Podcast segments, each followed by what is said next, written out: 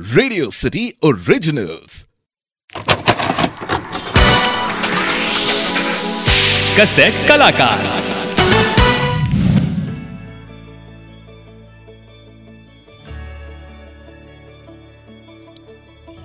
Cassette कलाकार में आज हम एक ऐसे कलाकार की बात करेंगे, जिन्होंने कैरेक्टर एक्टर्स की परिभाषा को बदल कर रख दिया था। ये एक ऐसे कलाकार थे, जिन्होंने अपने करियर की शुरुआत बतौर radio announcer all India radio से की थी। यहाँ तक कि 12 साल की उम्र में ही इन्होंने क्लासिकल म्यूज़िक भी सीखना शुरू कर दिया था। हम बात कर रहे हैं कलाकार ओम प्रकाश की। ओम प्रकाश का पूरा नाम ओम प्रकाश छिबर था। उनका जन्म 19 दिसंबर 1919 को लाहौर में हुआ था। ओम प्रकाश के परिवार में उन्हें मिलाकर तीन भाई और एक बहन थे। वो एक अमीर घराने से ताल्लुक रखते थे। इनके पिताजी की लाहौर और जम्मू में कई जायदाद थी। ओम प्रकाश को बचपन से ही फ़िल्में, संगीत और नाटकों में जाने की इच्छा रहती थी। इसलिए जब ये 12 साल के हुए तो उन्होंने शास्त्रीय संगीत सीखने का फैसला किया और ओम प्रकाश के गुरु थे भाई लाल संगीत के अलावा ओम प्रकाश जी का रुझान नाटकों की तरफ़ भी था। उन्हें नाटकों में जाने का मन भी करता था। इसलिए उन्होंने नाटकों में काम करना शुरू कर दिया। यह वो दौर था जब लड़के ही लड़कियों की भूमिका निभाया करते थे। रामायण में अक्सर ये सीता की भूमिका निभाते। साथ ही उन्होंने कमला नाम की एक महिला का किरदार स्टेज पर कई बार निभाया था। संगीत और अभिनय ही नहीं, ओम प्रकाश साहब पढ़ाई में भी काफ़ी अच्छे थे। वो एक अमीर घराने से थे तो उन्होंने संगीत और अभिनय के साथ साथ पढ़ाई भी जारी रखी। पढ़ाई पूरी करने के बाद, सन 1937 में उन्हें ऑल इंडिया रेडियो में रेडियो प्रेजेंटर की नौकरी मिली। उस जमाने में उन्हें महीने के 25 रुपए मिलते थे। रेडियो में काम करने के दौरान ड्रामा लिखना इन्हें बहुत पसंद आता था। और ये अपने डायलॉग्स खुद ही लिखा करते थे। उस जमाने में ओम प्रकाश का एक शो बहुत मशहूर हुआ था, जिस किसी के घर में भी रेडियो था वो सब उन्हें जानने लगे थे।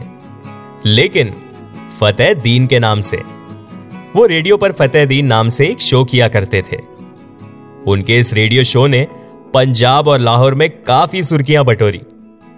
ऐसा भी कहा जाता है कि जिस वक्त इनका शो रेडियो पर आता था, लोग रेडियो के आगे भीड़ जमाकर खड़े होकर शो सुनते थे। ऑल इंडिया रेडियो में काम करने के दौरान इनकी मुलाकात डायलॉग डिलीवरी के जाने माने दिग्गज सैयद इम्तियाज़ अली से हुई। सैयद इम्तियाज़ अली वही शख्स थे जिन्होंने अनारकली लिखी थी। उनसे मिलने के बाद उन्हें ऐसा लगा जैसे कुछ बदलने की ज़रूरत है। ऑल इंडिया रेडियो में उन्हें यह भी लगने लगा था कि उन्हें कम सैलरी दी जा रही है। उन्हें ऐसा लगने लगा कि पार्ट टाइमर्स और चपड़ासी तक उनसे ज़्यादा सैलरी ले रहे हैं। बस, फिर उन्होंने ऑल इंडिया रेडियो से रिजाइन कर दिया। और जम्मू अपने अंकल के घर के लिए रवाना हो गए। सन 1944 में लाहौर में एक शादी थी। ओम प्रकाश भी उस शादी में आए मेहमानों में से एक थे। ओम प्रकाश तो थे ही दिलखुश इंसान। उन्होंने अपने फतेह दिन के किरदार में वहाँ कॉमेडी शुरू कर दी और वहाँ मौजूद लोग उनकी तरफ़ जाकर उन्हें सुनने लगे और उनके मजाकिया किरदार की बातों को सुनकर हंसने लगे। लेकिन उसी शादी में एक मशहूर डायरेक्टर दलसुख पांचोली भी शामिल थे। वो ओम प्रकाश को दूर से देख रहे थे। बड़ी देर से ऑब्ज़र्व करने के बाद उन्होंने तय किया कि इस लड़के को फ़िल्म में कोई किरदार ज़रूर मिलना चाहिए। शादी अटेंड करने के बाद दलसुख पांचोली वहाँ से चले गए और ओम प्रकाश भी जम्मू लौट गए। कुछ दिनों बाद ओम प्रकाश को एक टेलीग्राम मिला। उस जमाने में अपने संदेश को जल्दी भेजने का एकमात्र तरीका था, और वो था टेलीग्राम। उस टेलीग्राम में सरल शब्दों में लिखा था कि मैं एक फ़िल्म डायरेक्टर दलसुख पांचोली हूँ। अगर तुम फ़िल्मों में काम करना चाहते हो तो मुझसे लाहौर आकर मिलो। ओम प्रकाश के लिए वो टेलीग्राम एक सुनहरा मौका था। टेलीग्राम मिलते ही वो तुरंत लाहौर के लिए रवाना हो गए। लेकिन हम जैसा सोचते हैं, ठीक वैसा ही हो। यह ज़रूरी नहीं होता। हुआ यूँ। जब ओम प्रकाश ने लाहौर पहुंचकर दलसुख पांचोली को कॉल किया तो उन्होंने कहा कि वो ओम प्रकाश बोल रहे हैं और आपने उन्हें मिलने के लिए बुलाया है। इसके जवाब में दलसुख पांचोली ने कहा कि उन्होंने किसी ओम प्रकाश को नहीं बुलाया है। इतना कहने के बाद फ़ोन डिस्कनेक्ट हो गया। दलसुख पांचोली की बातें सुनने के बाद ओम प्रकाश बहुत उदास हो गए और वापस जाने की तैयारी में लग गए। ओम प्रकाश को ऐसा लगने लगा जैसे कि किसी ने उनके साथ कोई मज़ाक किया हो। वो ये सब एक पान की दुकान के पास खड़े होकर सोच रहे थे कि इतने में उनके पास एक शख्स ने आकर उनसे पूछा, क्यों भाई? इतने उदास क्यों लग रहे हो? यह सवाल करने वाला शख्स और कोई नहीं, बल्कि लाहौर के जाने माने एक्टर प्राण ने किया था। पंजाबी फ़िल्मों में प्राण साहब का खूब दबदबा था। प्राण के पूछे गए सवाल के जवाब में ओम प्रकाश ने उन्हें अपनी आप बीती बताई। इस पर प्राण ने ओम प्रकाश से कहा, दलसुख पांचोली को वो जानते हैं, और वो ओम प्रकाश को नहीं, बल्कि उनके रेडियो पर निभाए हुए किरदार फतेह दीन को याद कर रहे हैं, और उन्हें जाकर दलसुख पांचोली से मिलना चाहिए। और इतना कहकर प्राण साहब चले गए। ओम प्रकाश ने फिर दलसुख पांचोली के ऑफ़िस का रुख किया। और उनसे जाकर मिले। मिलने के बाद दलसुख पांचोली ने ओम प्रकाश को एक लीड रोल ऑफ़र किया। यह थी 1944 में आई फ़िल्म, दासी। यह एक हास्य विलन का किरदार था।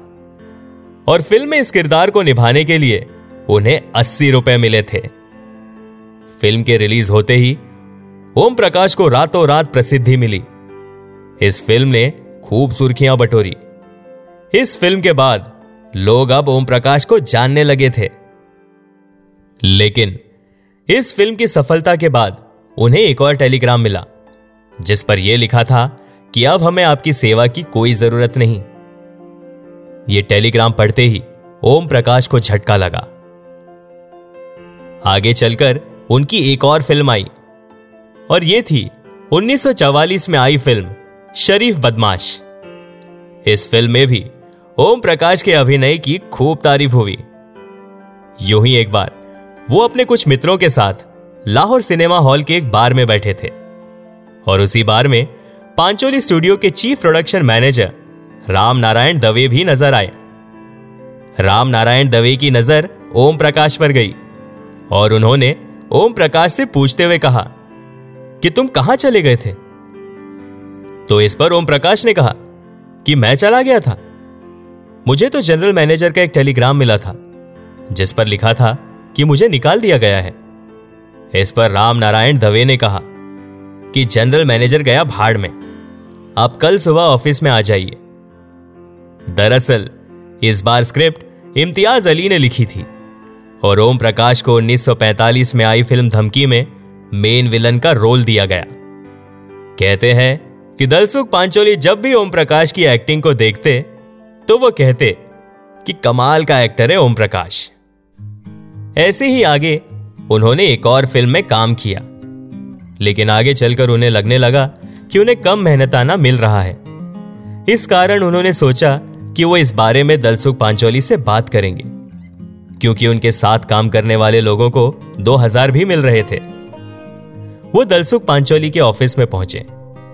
और विनम्रता से उन्होंने अपनी बात रखते हुए कहा कि वो खट्टे मन से वहाँ काम कर रहे हैं, क्योंकि उन्हें सिर्फ़ अस्सी रुपए महीने के मिल रहे हैं। पांचोली ने तुरंत दवे को बुलाया और उनसे पूछा कि निर्देशानुसार ओम प्रकाश को पाँच सौ रुपए महीने के मेहनताना क्यों नहीं दिए जा रहे? और उन्होंने खुद ही गुस्से में ओम प्रकाश के लिए चेक बनाया और साइन करके ओम प्रकाश को थमाते हुए कहा कि यह है तुम्हारा मेहनताना ओम प्रकाश ने जब चेक पर नज़र डाली तो उस पर अमाउंट था पूरे एक हज़ार रुपए। यह अमाउंट देखकर ओम प्रकाश चौंक गए थे, क्योंकि उन्हें लगा कि अस्सी रुपए से बढ़ाकर शायद ढाई सौ रुपए करेंगे। लेकिन उनके हाथ में एक हज़ार का चेक था। ओम प्रकाश उस चेक को लेकर जम्मू गए और उन्होंने उस चेक को अपने पिताजी के चरणों में रख दिया और इससे उनके पिताजी को बहुत खुशी हुई। और ओम प्रकाश इसी तरह कामयाबी की सीढ़ियाँ चढ़ते जा रहे थे। फिर साल आया 1946 ये वो साल था जब देश में हालात ठीक नहीं थे। दंगों का माहौल था। भारत में विभाजन हो रहा था। कसेट कलाकार में ओम प्रकाश की कहानी जारी रहेगी। अगले एपिसोड में हम देखेंगे कि किस तरह पार्टीशन के बाद ओम प्रकाश लाहौर से भारत पहुँचे। किस तरह उन्हें कामयाबी की सीढ़ियाँ चढ़ने के बाद भी भारत में मुंबई आकर फिर से स्ट्रगल करना पड़ा। और कैसे उन्होंने एक बार फिर इंडस्ट्री में अपना नाम बनाया? आप सुन रहे थे कसेट कलाकार only on Radio City cassette कलाकार